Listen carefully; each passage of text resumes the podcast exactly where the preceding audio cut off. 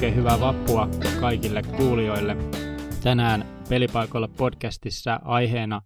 oikeastaan niin kuin Norjan urheilu ja miksi se on niin hyvää, niinkin pienestä kansasta saadaan niin paljon vaikka olympiavoittajia aikaiseksi, niin tästä olisi tänään tarkoitus puhua ja New York Timesissa oli todella kattava juttu tähän, niin tämän, tämän mukaan käydään näitä läpi. Tervetuloa tosiaan mukaan munkin puolesta ja tuota, nyt täytyy kyllä sanoa, että on todella mielenkiintoinen aihe ja tästähän saadaan tota, mukavaa vertailua myös tänne kotisuomen urheilukulttuuriin tästä artikkelista. Joo, tässä varsinkin just se, että kun totta kai suomalaisina tunnetaan, miten nämä Suomessa menee, ollaan itse oltu junnu-urheilijoita molemmat mennyt tuosta Sampossa läpi ja oltu, oltu molemmat niin kuin pitkään skenessä mukana, niin tämä Norjan malli on tosi erilainen. Niin käydään tätä just sillä läpi, että me kerrotaan ekaksi, miten siellä hommat menee, ja sitten aina kun tulee sopiva hetki, niin sen jälkeen vähän väännetään siitä, että onko tämä nyt hyvä vai huono idea, ja mikä on Suomessa ehkä paremmin, tai mikä on Suomessa sitten kehittämisen arvosta. Mutta tota, tämmöinen kaveri tosiaan kuin Tom Furry, hän on amerikkalainen toimittaja, New York Timesiin tehnyt hommia ja, ja tota, tutki aiemmin tota USAn, USAn urheilua, nuorten, nuorten tota, ja lasten urheilua siellä ja hän, niin kuin, hänen löyd- löydöksensä siitä maailmasta oli se, että siellä on aika tämmöinen painostamisen ja aikaisen iän kulttuuri, että tosi nuorina, jopa kaksivuotiaana laitetaan lapset urheilemaan, jotta niistä syntyisi jotain uusia huippuurheilijoita ja sitten hän on miettinyt, että voisiko maailmassa olla jotain vähän fiksumpaa mallia kuin tämä USAn malli. Ja, ja tota, hän löysi, löysi sitten Norjan sen takia, että Norja pärjäsi olympialaisissa Pyeongchangissa todella loistavasti, vaikka, vaikka valtion populaatio tosiaan vain 5,3 miljoonaa. Ja lähti sitten siitä, niin kuin sitä mukaan tutkimaan sitä Norjan, Norjan tota, Junnu Sampoa, että miten se oikein voi noin pieni maa tuottaa noin paljon huippuurheilijoita. Ja tosiaan, kun palataan taas tähän Yhdysvaltoihin, kuten viimekin jaksossa, niin tota, se Yhdysvaltojen niin kuin, populaatio on niin kauhean kova, että tota, sieltä väkisinkin tulee laadukkaita urheilijoita, vaikka siellä on asiat ilmeisen huonosti, jos tähän Bahrain hommaan on uskominen, tai ainakin sillä, että tota, se ei ole kovin järkevällä pohjalla se homma siellä tällä hetkellä. Joo, Yhdysvalloissa tosiaan niin se on aika lailla semmoista, että heitetään vain tosi monta raakaa, raakaa timantin alkua sinne tuota kovaan paineeseen, ja totta kai sit kun sä pyörität siitä sen niin kuin kymmeniä miljoonia nuoria läpi siitä systeemistä, niin aina joku sieltä huippu tulee. Mutta sitten tosiaan tähän Norjaan, Norjan puolelle, että miten ne siellä oikein pystyy eniten voittamaan mitalleja, vaikka populaatio on noin pieni, niin Norjassa tämä systeemi on rakennettu niin, että jos aloitetaan vaikka siitä, että niillä on 93 prosenttia lapsista on tämmöisessä seuratoiminnassa urheilijana. Eli 93 pinnaa norjalaisista lapsista pyörii jollain tavalla jossain hiihtoseurassa, futisseurassa tai jossain muussa lentopallo, jääkiekko, ever, mutta on mukana kuitenkin seuratoiminnassa. Tuo on todella korkea luku mun mielestä. No toi luku on ihan käsittämättömän kova, kun miettii kuitenkin, että tota, siellä oli 5,3 miljoonaa asukasta, niin toi on kyllä ihan, ihan suorastaan hurja luku, ja mikä tähän nyt oikeastaan on sitten niin kuin ehkäpä yksi suurimmista asioista, niin tota, siellä on urheilu tosi halpaa, mikä on ainakin itselleni suuri yllätys. Joo, yllätti mutkin täysin, että miten Norja on totta kai suomalaisen silmin, tai suomalaisille aina kerrottu, että se on tosi kallis maa ja näin, niin miten ihmeessä siellä voi urheilu olla sitten halpaa. Toki se voi johtua siitä, että jos niillä on vaikka saman hintaista urheilua kuin Suomessa, niin suhteessa niihin palkkoihin sitten, niin sehän on pilahalpaa touhua. Mutta yhtä kaikki se on yhtenä syynä siinä, että tosi moni pääsee mukaan, ei tarvi olla mikään rikas, että pystyy urheilemaan, ehkä jos sitä jenkkitoimittajaa tässä ymmärtää, niin hänellehän se on näin juuri, että yleensä niin kuin Amerikassa tarvitaan rahaa vähän kaikkeen, niin se on niin kuin nostanut siellä päätään hänen tutkimuksissaan, että Aa, tämä on niin edullista ja tänne pääsee vähän niin kuin kaikki mukaan. Ja, ja tota, tämä on, tämä on niin tämmöinen kaikki pelaa kulttuuri kautta niin kuin kaikki vaan pääsee mukaan, ketkä haluaa, eikä ole mitään tämmöisiä niin kuin taloudellisia rajoitteita sitten kenellekään niin kuin alkaa sitä urheilua tekemään. Ja tässähän tosiaan täytyy muistaa, että jos lapset on innokkaita urheilemaan, niin sitten tietenkin mitä nuorempi lapsi on kyseessä, niin siihen tarvitaan myös vanhempien tukea rutkasti, eli kuskataan paikasta A paikkaan B ja ynnä muut asiat, niin tässäkin tullaan taas tähän, että jos se urheilu on halpaa, niin vanhemmat mielellään kuskaa poikia tai tyttöjä treeneihin. Kyllä juuri näin, ja Norjassa on vielä semmoinen erikoisuus niin kuin tämmöisenä peruspilarina tuossa, että vasta 13-vuotiaana niin alkaa minkäännäköiset pelimatkat sen oman kylän ulkopuolelle. tai vasta 13-vuotiaana sä saat ylipäätänsä lähteä mihinkään muualle harjoittelemaan kuin siihen omaan kotikylän seuraan. Ja tällä pyritään nimenomaan siihen, että tuommoiset niin lapset, niin kuin sanotaan, tässä on niin kuin ehkä vertailukuvana tai vertailukohtana tämä tämä Yhdysvallat, niin siellä tosiaan 2-3-vuotiaat lähtee jonnekin niin kuin oikeasti yrittämään ja 7-vuotiaana pitää jo pelata Lidle Liigaa ja matkustaa pitkin poikin Yhdysvaltoja pikkulasten turnauksissa, niin Norjassa se on vasta niin kuin 13-vuotiaana ylipäätänsä, että alkaa mitään huippuvalmennusta, vaan tuohon asti vaan niin kuin pidetään kivaa ja harjoitellaan niin kuin sen takia, että se on kivaa se harjoittelu. Ja tässä oli vielä semmoinenkin juttu, että tota, tässä on niin kuin, kaikki lajiliitot mukana tässä hommassa. Eli käytännössä se menee niin, että kaikki erien lajien, mitä nyt liittoisia Norjassa ikinä onkaan, ne on sitoutunut tähän samaan hommaan, eli kaikki pelaa ihan sama mikä seuraa kyseessä, ja mikäli tätä sääntöä ei jostain syystä joku lajiliitto noudata, niin sieltä lähtee rahahanat niin sanotusti kiinni, eli jokaisella seuralla on vähän niin kuin velvollisuuskin tota, hoitaa hommat silleen, että homma pyörii jatkossakin hyvin. Ja mikä mulle nyt tulee tästä niin kuin ensimmäisenä mieleen, että jos kaikki pelaa, ja ihan mikä laji sitten tahansa, niin ainahan siinä porukassa on aika isoja tasoeroja niin kuin väkisinkin, niin mitä, mitä ne niin kuin, sanotaan parhaat kymmenen tekee, jos niillä menee niin kuin ihan kuppinuri jokaisessa treeneissä, kun toiset kymmenen ei olekaan niin hyviä. Joo, tuosta oli myös Farey ottanut selvää ja tosiaan herätti mullakin vähän semmoista ihmetystä ensiksi, että voiko toi toimia, että se on noin ikään kuin vähän tasapäistämistä jopa, mutta jotenkin kuitenkin se siinä artikkelissa oli näin kuvattu, että yllättävän vähän aiheuttaa mitään närää, että kaikkeista innokkaimmat ja kaikista tämmöiset eniten ambitious vanhemmat ja lapset, niin niitä se vähän tuntuu haittaavan, mutta muilta osin niin se on pieni, pieni niin kuin semmoinen miinus tämän kaiken hyvän taustalla, mikä tästä on saatu. Ja sitten jos miettii tota, niin kuin se, miten se rahoitetaan se systeemi, niin ne saadaan tuolta uhkapelaamisesta saaduilla varoilla. Eli, eli tota, se on niin kuin yllättävän iso summa ilmeisesti, mitä sieltä kuitenkin saadaan, että jos tämä koko homma pyörii pelkästään sillä, että, että ihmiset niin kuin uhkapelaa ja hävii rahoja ja sitten ne ohjataan sieltä tuonne junnuurheiluun, niin hieno systeemi kyllä, mutta kyllä siinä täytyy varmaan aika isot määrät rahaa liikkua sitten myös siellä niin kuin gambling-puolella, että tuota pystytään tuolla tavalla pyörittämään. Totta tosiaan, nimittäin että lajiliitto on käsittääkseni 54 kappaletta, mikä on niin kuin aika iso määrä, ja lajiliitoille menee varmaan aika paljonkin siitä rahaa per lajiliitto, että se homma pyörii tosiaan, koska se on halpaa se urheilu, niin tuo on kyllä aika iso potti, mikä sinne tavallaan menee, ja siinä sitten taas tullaan siihen, että kukaan lajiliitto ei varmaan halua luopua siitä, koska se edellyttää niin kuin, tai mahdollistaa toiminnan samalla ja jatkumisen. Kyllä, se on, se on siinä, siinä tuommoinen niin taloudellinen peruspilari sille kaikelle. Mutta jos miettii sitten tätä, niillä on siis, Norjalla on tämmöinen, mikä tämä nyt suomentaisi, niin kuin lasten oikeudet urheilussa dokumentti, joka on niin kuin hyvin virallinen paperi, 1987 perustettu, 2007 viimeksi muokattu, ja se on semmoinen kahdeksan sivua niin kuin kylmää faktaa siitä, että miten tämä urheilu pitää hoitaa. Ja täällä on todella erikoinen mun mielestä ainakin, niin kuin, tässä on monta kohtaa käydä nämä kaikki läpi, mutta nostetaan ekaksi tämä, että lapset saa itse päättää, paljon ne harjoittelee, ja sitten jos on pelipäivä, mutta ei huvita mennä pelaamaan, niin voi mennä vaan treenaamaan. Toi on mun mielestä tosi erikoinen lähestymistapa.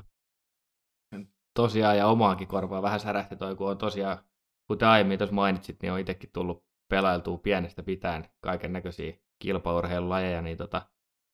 ei olisi kyllä itsellä tullut itse asiassa mieleen jättää ainakaan pelejä väliin. Ennemmin ne treenit jäisi väliin kuin ne pelit, mutta sitten taas toisaalta, että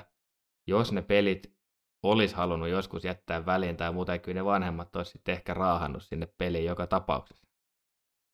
Joo, tässä on tosiaan niin kuin, mitä itsekin miettii, että omia, omia nuoruusvuosia, kun tuli pelattua milloin mitäkin lajia, niin niin kyllä sinne välillä myös niin kuin omat vanhemmat pisti niin kuin menemään, mutta sitten mä muistan myös semmoisia keskusteluja, että mä vaan itse halusin niin kovasti pelata, että niitä välillä harmitti se, kun joutui aina lähtemään, että mä olin semmoinen intoilija. Mutta tässä Norjan systeemissä, niin tosiaan, että jos sä, jos sä niin kuin sulla on pelipäivä ja sua huvita mennä matsiin, niin ei tarvi mennä, sä voit mennä vaan treenaamaan, se on ihan ok. Mutta sitten tämä, että sä saat itse päättää, että miten paljon sä treenaat, tämä on tosi mielenkiintoinen tulokulma siihen. Olisi kiva, tässä harmi kun tässä ei ole mitään statseja siitä, että treenasi niin kuin enemmän vai vähemmän sen takia,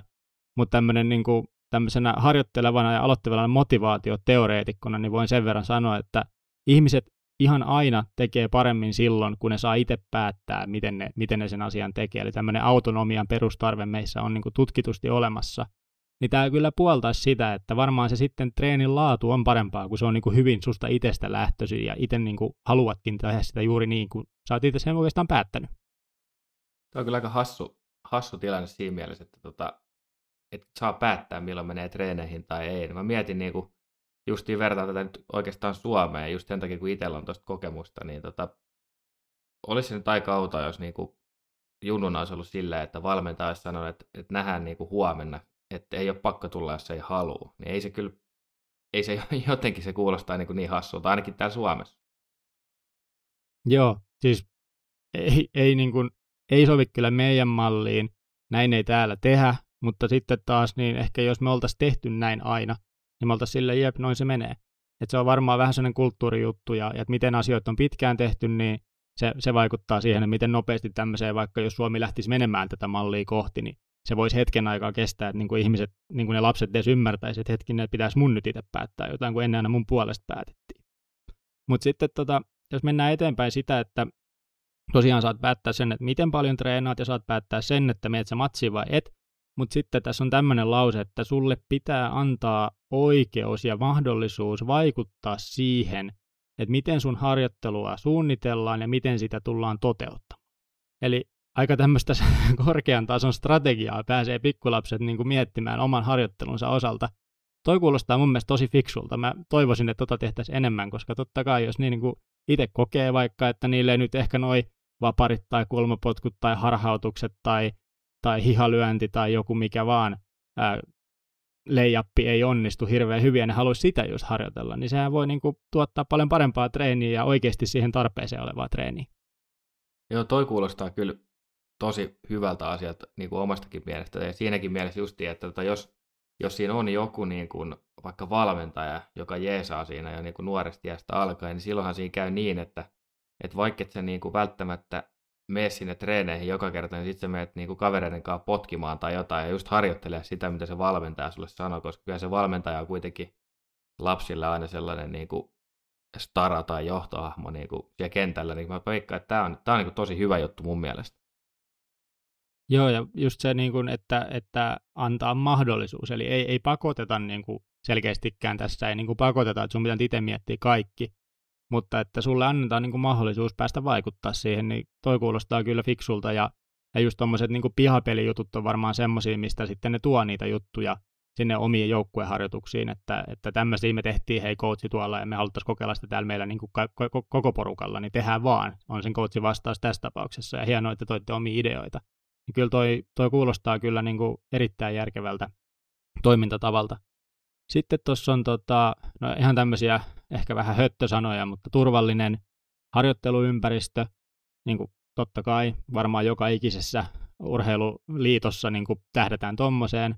Mutta sitten tämä oli mun mielestä ihan mielenkiintoinen, että pitää olla aktiviteetteja, jotka ää, ikään kuin, no fasilitoi on niin kuin tosi tyhmä sana mun mielestä, mutta niin kuin tuottaa ystävyyssuhteita, voisi mun mielestä sanoa paremmin. Eli, eli pitää olla semmoista urheiluseuratoimintaa, että siellä tulee kaverisuhteita. Tosi mielenkiintoinen mun mielestä, että tolleen lähdetään tekemään.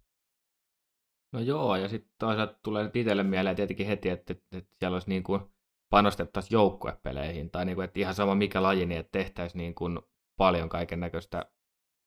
joukkuetoimintaa, vaikka olisikin kyseessä joku yksilölaji, että se harjoittelu olisi sellaista. Se mulle tuli tuosta oikeastaan ekana mieleen, kun sitten taas jos miettii, että siellä on niitä eritasoisia kavereita treeneissä, niin sitten se taas vähän sotii mun mielestä tota vastaan ehkä. Joo, toi on, mä mietin kanssa tota, että miten, niin kuin, miten fasilitoida niin kuin kaverisuhteita harjoittelemalla tietyllä tapaa. Millaista harjoittelu se sitten on? Koska mä niin kuin yritin miettiä, että no onko se sitten just jotain, että tehdään yhdessä juttuja, vai onko se jotain, että toinen arvioi sitä toista, vai niin kuin, että miten, miten tuommoista niin voidaan toteuttaa. Tuo kuulostaa hyvältä idealta, mutta olisi kiva tehdä semmoinen ihan konkreettinen esimerkki, että miten norjalaisessa urheilussa urheiluseuratoiminta muodostaa ystävyyssuhteita jonkun konkreettisen tekemisen kautta, niin ei ihan heti ei tule mieleen, että mikä olisi semmoinen niin kuin, tämmöinen niin kuin varma tapa tehdä sitä. Joo, siis ehdottomasti mä haluaisin mennä niin kuin tämän perusteella joku pariksi viikoksi tuohon Norjaan ja seuraa pelkästään eri lajiliittojen urheilutoimintaa tai miten siellä tehdään näitä hommia, koska itselle ainakin aika, miele- aika mielenkiintoinen aihe siis sillä kun on niin kuin lähellä sydäntä tai urheilu muutenkin itselläkin, niin olisi kyllä kiva nähdä, että miten se oikeasti sitten menee. Et mä en nyt tiedä, että mikä siellä on niin kuin tällä hetkellä se nykytilanne, mutta kyllä siellä niin kuin tulokset puhuu puolesta, että tota, eiköhän siellä niin kuin hyvä toiminta ole edelleen päällä. Kyllä, se on just näin, että siellä, siellä kyllä tuloksia saadaan aikaiseksi tämän, tämän niiden kahdeksan sivuisen dokkarin mukaisella toiminnalla. Sitten vielä yksi tosi hauska ja mielenkiintoinen seikka on se, että ilmeisesti siis äh, tämmöinen disclaimer tähän alkuun, niin Amerikassa ilmeisesti tulee jotain ää, napinaa tai kustannusta siitä, jos sä kesken kauhean vaihdat niin kuin joukkueesta toiseen tai seurasta toiseen. Mutta Norjassa se on niin kuin täysin vapaata, eli jos susta tuntuu, että siinä kotikylässä halutkin treenata nyt B-joukkueessa, etkä A-joukkueessa, tai B-seurassa, etkä A-seurassa, niin sen kun vaihdat vaan, vaikka se olisi niin kuin NS-rival seura. Eli siellä ei tarvitse niin kenenkään pysyä missään joukkueessa, vaan sen kun vaihdat, jos sieltä tuntuu tämä on vähän jännä, koska mun mielestä itse niin kuin pitäisi olla ehkä, tai voi olla tämmöistä omaa, omaa paatoksellisuutta, mutta kyllä semmoinen niin seurauskollisuus pitäisi olla kunniaa, ja toi on vähän mun mielestä väärin, että sä lähdet vaihtaa seuraa vaikka kesken kauden, etkä niin edustaa sitä omaa väriä ja omaa joukkuetta. Toi on vähän hassu. No joo, ehkä su, niin kuin taas Suomeen on kiva verrata, että täällähän se asia on vähän toisella tapaa, mutta tuossa tota, taas täytyy muistaa, että jos se on niin kuin asetettu niin, että sulla niin kuin 13-vuotiaaksi asti ei ole käytännössä niin kuin mitään reissuja tai ei niin sanotusti kilpailullista toimintaa, niin tota, periaatteessa se on sitten niinku ihan sama, missä NS kasvattaa seurassa sä pelaat, että onko se nyt vähän vienyt sitten ton arvon niistä niin sanotuista erinäisistä kamppailuista tai keskinäisistä otteluista tai näistä. Niinhän se voi olla tosiaan, että kun on noin nuorista kyse, niin sillä ei ole niin merkitystä sitten, että missä sä pelaat ja sitten sitä kautta niin sen kun vaihdat, jos siltä tuntuu. Mutta tota, joka tapauksessa yhtenä keskeisenä teemana tuossa tossa heidän niin kuin lasten oikeudet urheilussa dokumentissa, mitä, mitä sitten siellä, siellä noudattavat. Ja sitten tosiaan oli vielä tämä, mistä me nostettiinkin jo, mutta tosiaan niin kuin kaikki pelit, treenit ennen 13 vuoden ikää pitää olla siinä omassa kotikylässä ja vasta sitten saa lähteä isoihin liigoihin. Ja nyt jos miettii, niin se on varmaan ihan hyvä, mutta just tämä, että mitä jos siellä on tämmöinen huippulahjakkuus, niin meneekö sillä niin kuin pata jumiin, kun se joutuu siellä niin kuin huonompien kanssa pelaamaan. Ja sitten tämän ajatuksen jatkona haluan sanoa sen, siellä on tämmöinen huippu lentopallopelaaja, beachvolley-pelaaja kuin Moole, joka on itse niin kuin kulkenut tämän Norjan tota, juniorisammon läpi, ja hän sanoi silloin itse, että joo, että kyllähän se silloin lapsena harmitti, mutta nyt aikuisena niin hän ymmärtää, miksi se tehtiin näin sen takia hän ymmärtää sen, kun se auttoi sitä kehittymään kokonaisvaltaisemmaksi urheilijaksi. Eli kun se oli siinä biitsilentiksessä jo niin hyvä, niin sen ei tarvinnutkaan sitten niin kuin vaan tehdä sitä, kun se oli jo niin kuin täysin ylivoimainen siinä, niin se harjoitteli kaikkea muuta. Ja nyt sitä kuvataankin sitä urheilijaa sitten, että se on niin kuin all around atleettinen, ja se on niin kuin sitä kautta tullut maailman parhaaksi. Eli tuossa on vinha perä, miksi ne tekee noin, koska silloin se sun kokonaisvaltainen atleettisuus ja urheili, urheilijamaisuus paranee. Joo, ja mulla tuli sitten itse asiassa sit taas tästä mieleen se, että jos sä oot just, vaikka tämä kyseinen herrasmies oli tota, tosi kova lentopallo, ja sitten se niinku tarkoittaa sitä, että käytännössä, että sä oot siellä treeneissä, sä et saa sieltä tavallaan mitä irti, niin mitä sä sitten teet, jos sä et sä voi siirtyäkään mihinkään. No, sä menet ehkä johonkin toiseen lajiin mukaan, niin sä niinku, tota kauttahan sä saat niinku ihan jäätävän hyvän pohjan silloin junnuna. Jep, ja sitten tässä oli otettu kantaa mun mielestä myös siihen, että koulumenestyskin on silloin parempaa, kun ei meikään niin nuorena ihan täysin se urheilulajin niin kuin mukana se homma, vaan sä, sä niin kuin pystyt keskittyä siihen kouluun tosi paljon. Ja niillä on muuten itse asiassa norjalaisilta koulusta sen verran, niin oli myös tuossa artikkelissa mainittu, että niillä on tämä sama malli, voisi voi kuvata, niin myös koulussa käytössä. Eli tota, vasta 13-vuotiaana ne saa ylipäätänsä minkäännäköisiä arvosanoja mistään. Ja sitten noista arvosanoista taas sitten aasinsiltana takaisin urheiluun, niin ennen 13 ikävuotta, niin siellä ei julkaista mitään niin kuin, ottelutuloksia, sarjataulukkoja, ei mitään niin kuin, numeraalista vertailua urheiluseurojen tai joukkueiden välillä, vaan kaikki vaan niin kuin, pelaa ja kaikilla on vaan kivaa ja mitään ei niin kuin, verrata mihinkään. vasta sitten 13-vuotiaana lähtee niin kuin todenteolla homma käyntiin. Tämä koko tämä Norjan systeemi niin kuin kuulostaa tosi hurjalta suoraan sanottuna, kun miettii tätä nykypäivän kilpailutilannetta, mikä tavallaan Suomessakin on, että sun pitää olla oikeasti niin kuin tosi hyvä, että sä pääset sinne ihan tervimmälle huipulle. Niin sitten taas kun lukee näitä hommia täällä, että tehdään näin ja näin, niin toi niin kuin sotii sitä ajatusmaailmaa vastaan aika, aika kovinkin. Ja sitten mulla vaan tulee semmoinen ajatus mieleen, että onko se sitten lopulta kuitenkaan niin, että tota, onko se niin, että se on niin vaikeaa sitten loppujen Kyllä mä ymmärrän, että niinku, ihan tuonne niinku MM-tasolle tai mihin tahansa mennään, niin se on niin kuin, ei sinne jokainen mene. Mutta sitten taas kun me katsotaan tätä Norjan mallia, niin ne otti täällä mallilla kuitenkin, oliko se 39 mitallia edellisistä talvikisoista. Joo, 39 talviolympialaiset mitalle, eli eniten kaikista maista. Eli, eli tota, käsittämätön tulos noin pienelle maalle. Niin ei se voi sattumaa olla siis sillä tavalla. Että kyllä tässä niin kuin joku perä täytyy olla, jos tämä niin kuin on useamman vuoden jatkunut, sitä on vähän päivitetty ja menestyshän on, niin kuin, eihän Norja nyt ollut, niin kuin, ei tämä ollut eka kerta, kun ne menestyy talvilla, ja se onhan esi- esimerkkinä, nyt vaan voidaan sanoa hiihto, niin muutamana muutakin vuonna harjannut noita kisoja tuolla. Joo, on, on, on kyllä ehdottomasti, mutta toi tuli mulle itselle yllärinä, että sieltä tosiaan niin kuin biitsilentis, miten sä voit yhdistää biitsilentikseen ja Norjan toisinsa, et mitenkään. Niin tota, sieltä vaan tulee niin kuin maailman paras biitsilentopalloilija tuommoisesta maasta. Mutta nimenomaan omien sanojensa mukaan, niin tämä on auttanut sitä tämä Norjan systeemi, että se on tosiaan sitä kautta pystynyt olemaan sitten loppujen lopuksi noinkin huippu. Mulla tuli sitten tästä niinku tämmöinen hauska ajatus, että miten tämä niinku sit Suomessa toimisi. Et tällä hetkellä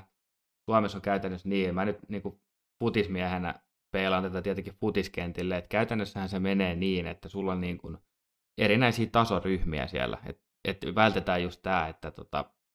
että ei tule paha mieli siitä, että toiset on parempi kuin toiset. Eli se on täällä järjestetty niin, että on niin kuin tasoryhmät, mikä on niin kuin ihan fine meidän mielestä, koska sitten kaikki saa oman tasoista treeniä, niin se niin kuin käytännössä menisi nyt sitten siihen, että ne ryhmät puretaan ja sitten kaikki lähtisi niin kuin samaan nippuun. Jep, ja sitten siellä pelattaisiin, niin kuin mä just yritin hahmottaa tuota taas itsellä lentopallotaustaa, niin yritin hahmottaa sitä, että lentiksessä se on vähän pienempi laji, siinä ei ole niin montaa harrastajaa, niin siellä se, siellä se ei välttämättä hirveästi vaikuttaisi, mutta sitten taas ihan siellä lapsissa on totta kai isompia ryhmiä, ja ne on kyllä jaettu silleen, että oli meilläkin niin kuin ykkös- ja kakkosjoukkueet, mutta siinä vaiheessa ei olisi mitään tollasia, kaikki pelaisi vaan niin kuin siellä omalla alueellaan jotain niin kuin höntsäpelejä, ja, ja ei, ei olisi semmoista huippukilpailua. Että kyllä Suomessa se systeemi niin kuin vaatisi sitä, että meillähän on paljon tämmöisiä aluejoukkueita ja on, on myös jonkinlaista niin kuin tasoryhmää, niin kuin tosi jalkapallon puolelta kuvasit, niin tota, aika isosti sitä systeemiä tarvitsisi rikkoa. Mutta olisi tosi mielenkiintoista nähdä semmoinen skenaario, että mitä kävisi, jos tämä niin saataisiin Suomessa pyörimään näin, että alkaisiko meillä niin kuin, tietyt lajit nostaa päätään, alkaisiko meillä menestys paranee tietyissä lajeissa sitä kautta, että tämä lasten niin kuin, polku sinne huippuurheilijaksi otettaisiin siellä tosi alkupäästä erilainen kuin se nyt otetaan. Ja mä ajattelin, että mitä olisi niin tässä, tässä vaikka, niin kuin, että jos ei nyt haluta lähteä muuttamaan koko Suomen urheilutoimintaa, mitä ei todellakaan varmasti tapahdu, mutta että mitä jos tekisi niin kuin yhden seuran ja ottaisi niin kuin testimielessä kokeiluun tämän jutun. Että mi- miten se niin kuin menee. Sitten taas kuitenkin, että se yhden seuran tasolla, niin tämä saattaisi ehkä niin kuin olla ihan mahdollista toteuttaa jopa. Niin, voisi ottaa ehkä jonkun kaupungin ja sitten ottaa sen koulun siihen mukaan. Musta tuntuu, että se koulu pitäisi olla tuossa myös. Nämä oli niin lähellä toisiaan tosiaan tämä koulusysteemi ja tämä urheiluseurasysteemi, että ne pitäisi yhdistää jossain alueella vähän pilotinomaisesti, että mitä jos me tehdään näiden, jotka nyt aloitti vaikka peruskoulun, niin se ala-asteaika tehtäisikin niin kuin tietylle otannalle tietyllä tavalla ja katsottaisiin, että tuleeko siitä jotain parempaa. Niin sitä olisi mielenkiintoista kyllä testaa, miten saadaan toimia, mutta mun mielestä se koulu pitäisi ottaa siihen myös mukaan. Joo, tuo oli kyllä hyvä huomio, koska sehän oli kuitenkin, siellä on niin sanotusti samat säännöt, eli ei niin kuin arvostella mitään numeraalisesti, niin kuten ei peleissäkään, niin mä haluaisin kyllä olla ehdottomasti mukana tuossa projektissa, jos se Suomeen toteutettaisiin jollain tasolla. Kyllä, sitä olisi niin kuin mielenkiintoista sitten myös seurata ja nähdä niitä, niitä oikeita tuloksia sitten, sanotaan, jos ne nyt teutettaisiin tuosta 7-12-vuotiaat tai ne, ketkä on niin nyt seitsemänvuotiaita, niillä menisi kuusi vuotta siihen projektiin ja sitten siihen vielä kymmenen vuotta päälle, että ne on tuommoisia parikymppisiä, jotka voisi jo pärjätä jossain tuolla niin kuin maailmalla, niin kyllä se semmoinen 15-20 vuoden satsaus olisi, mutta kyllä mä näkisin, että se kannattaisi kokeilla, koska Norjalla on ihan vahva referenssi tässä, että 39 mitallia talviolympialaisista tällä mallilla, niin kyllä se voisi Suomeakin kiinnostaa. No joo, toi on kyllä ihan, toi, toi täytyy aina muistaa, että ne on niinku mitalitaulukon kärkimaa kuitenkin. Mutta tota, mä mietin vaan vielä tota, että mitenköhän se rahoitus järjestettäisiin Suomen tasolla tuossa. Sitä ei voi samalla tavalla ehkä hoitaa kuin, hoitaa kuin Norja hoitaa, mutta et vaatisiko se sitten kuitenkaan niin paljon, niin kuin jos otetaan yksi seura ja yksi kaupunki osa esimerkiksi ja yksi koulu, niin vaatisiko se sitten kuitenkaan taloudellisesti niin, niin paljon satsausta? En mä usko, että tuommoinen yksittäinen kaupunki, kaupunkitason pilotti, niin ei se mitään niin kuin ihan karmeita voisi vaatia. Et onhan täällä kaiken näköistä politiikassa aiemminkin kokeiltu, niin miksei tota voisi sitten ottaa yhtenä, yhtenä vaikka urheiluliiton projektina sitten ja sitten urheiluliiton rahoittamana mentäisi se läpi tai näin, niin pitäisi, pitäisi kyllä mun mielestä niin kuin mittakaavaan suhteutettuna onnistua aika helposti, jos miettii, että mitä kaikkea muuta täällä kuitenkin koko ajan niin kuin tuusataan menemään. Joo, ja sitten vielä ainoa ongelma, mikä mun nyt tuossa tuli tavallaan mieleen, on se, että onko se otanta sitten liian pieni. Että saadaanko me siitä oikeasti niin kuin tarpeeksi irti noin pienellä otannalla. Niinpä, ja onko siinä sitten sattumaa, sattumaa liikaa mukana. Että sitä pitäisi kyllä, jos sitä haluttaisiin tehdä, niin sitä pitäisi tehdä tosi pitkään. Että, että me saataisiin sitä niin kuin tiettyä, että onko sattumalta vaan tietty ikäluokka nyt olikin hyvä ja seuraava huono, vai oliko sitten toisinpäin, että nyt tuli huono ja seuraavat oli hyviä. Että sitä pitäisi tosi systemaattisesti ja tosi pitkään tehdä. Mutta toisaalta niin kuin, kyllähän ne tulokset alkaisi näkymään todennäköisesti aika niin kuin, öö, miten sitä kuvaisi, no, nopeassakin vaiheessa, mutta, mutta sillä niin tosi subjektiivisesti tulkittuna. Et kyllähän niitä lapsilta voisi kysyä, tykkäättekö se tästä tälleen, ja sitten juttelisi toisen porukan kanssa, mitä ne tykkää, tekisi kaiken maailman mittareita, mittailisi niitä, että mikä niiden psykologiset arviotulokset on ja näin. Niin kyllähän sieltä pystyisi tutkijat sitten saamaan aika nopeastikin dataa pihalle, sanotaan niin kuin muutaman vuodenkin syklillä, että siinä on jo pitkä dataotanta heille. Niin tuommoista voisi myös miettiä. Joo, kyllä se periaatteessa tämän niin kuin ajatuksen tasolla pitäisi olla ihan toteutettavissa, mutta en mä nyt sitten, niin jos ihan rehellisiä ollaan, niin en mä usko, että, että tästä niin kuin, Suomi ottaa koppia niin sanotusti ainakaan ihan, ihan hetkeä. Joo, vaikea nähdä, että tästä otettaisiin kyllä niin kuin välttämättä missään maassa koppia, että Jenkit on vielä kauempana tästä, niillä oli tosiaan aika, aika brutaalisen maailma, miten siellä pyritään niin kuin lapsia niin pienestä asti tuuttaamaan sinne urheiluputkeen sieltä miljoona sopimuksiin sitten 20 vuoden päästä tai näin. Ja sitten Norjalla on tosiaan tämä niinku aivan päinvastainen systeemi, missä lapset saa tehdä niin kuin ne tykkää, treenata niin kuin ne tykkää, suunnitella kaiken niin kuin ne tykkää, pelata jos huvittaa, olla pelaamat jos siltä tuntuu ja, ja koko niin kuin maa vetää yhtä köyttä tässä. Mutta edelleen mä painotan sitä, että niillä on erittäin pienestä populaatiosta erittäin suuri osa huippuurheilijoita, niin kyllä tuossa on pakko, pakko olla niin kuin jotain jotain enemmänkin kuin vaan perää tuossa jutussa. Joo, ja sitten just tosiaan toi, että, että se tosiaan oli se asukasluku on niin pieni, niin olisiko tämä sitten tämmöisen niin kuin pienen maan homma ennemminkin, että jos se lähtisikin leviämään siitä. No okei, mä en tiedä, että tota, haluuko Norja välttämättä, että tota ruvetaan kopioimaan tota, ympäri maailmaa, en usko ehkä. niin sitä ei tiedä, että onko ne jotenkin patentoinut tuon ja sitten armistuvat siitä, kun muut pöllii. No ei vaan, kyllä mä uskon, että nuorten, nuorten harjoittelun osalta niin saisi kyllä tota tehdä ja tosiaan, tosiaan sen 12-13 ikävuoden kohdalla, niin sitten tämä systeemi muuttuu siellä, sitten alkaa huippuvalmennus, ja ne on itse just kuvannut sen sille, että se on semmoinen oikea hetki, missä lapsen niin kuin fysiologinen kehitys on sitä, että ne on ikään kuin kasvaneet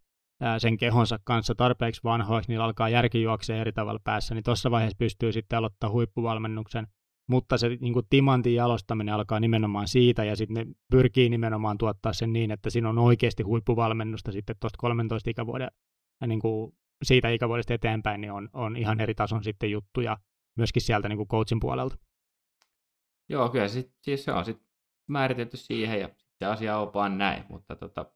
olisi kyllä mielenkiintoista tosiaan saada vähän enemmän dataa tästä. Tästä nyt niin kuin, tämä varmasti on semmoinen aihe, mistä niin kuin, tämä herättää varmaan niin kuin erinäisiä mielipiteitä laajalla skaalallakin, että miksi tehdään näin ja näin, mutta tota, ihan mielenkiintoinen hommahan toi on ja olisi hauska päästä näkemään ihan paikan päälle, niin kuin aiemminkin mainittiin, että miten se homma niin kuin siellä menee. Kyllä, herra Tom Ferry oli käynyt tosiaan paikan päällä, oli siellä pari viikkoa ja haastatteli ihmisiä ja tutki tuota juttua ja pääsi kirjoittaa siitä hyvän setin. Ja tota, me voidaan linkkaa se vaikka tonne jakson kuvauksen, niin voitte käydä kanssa tsiigaamassa sen sitten läpi ja lukea sieltä ne pointit, mitä me ei tähän ehkä muistettu nostaa. Mutta eiköhän tämä jakso voisi olla tällä kertaa tässä. Me ajateltiin ensi viikolle katsoa noi Lätkän MM-kisat, tehdään sieltä Kulbetin listoilta nostot turnausvetoihin, et cetera, et cetera. Se on niin kuin ensi viikolle buukattu hommaa, mutta tällä kertaa olisi hei tässä. Kiitoksia taas, kun olitte kuulolla ja me palataan sitten ensi viikolla asiaan. Kiitos munkin puolesta jälleen kerran ja palataan asiaan. Moro. Moro moro. She sat me down and looked into my tired eyes And then she tried to tell me everything I was Cause I tried and tried to tell her what I really was I tried to tell her who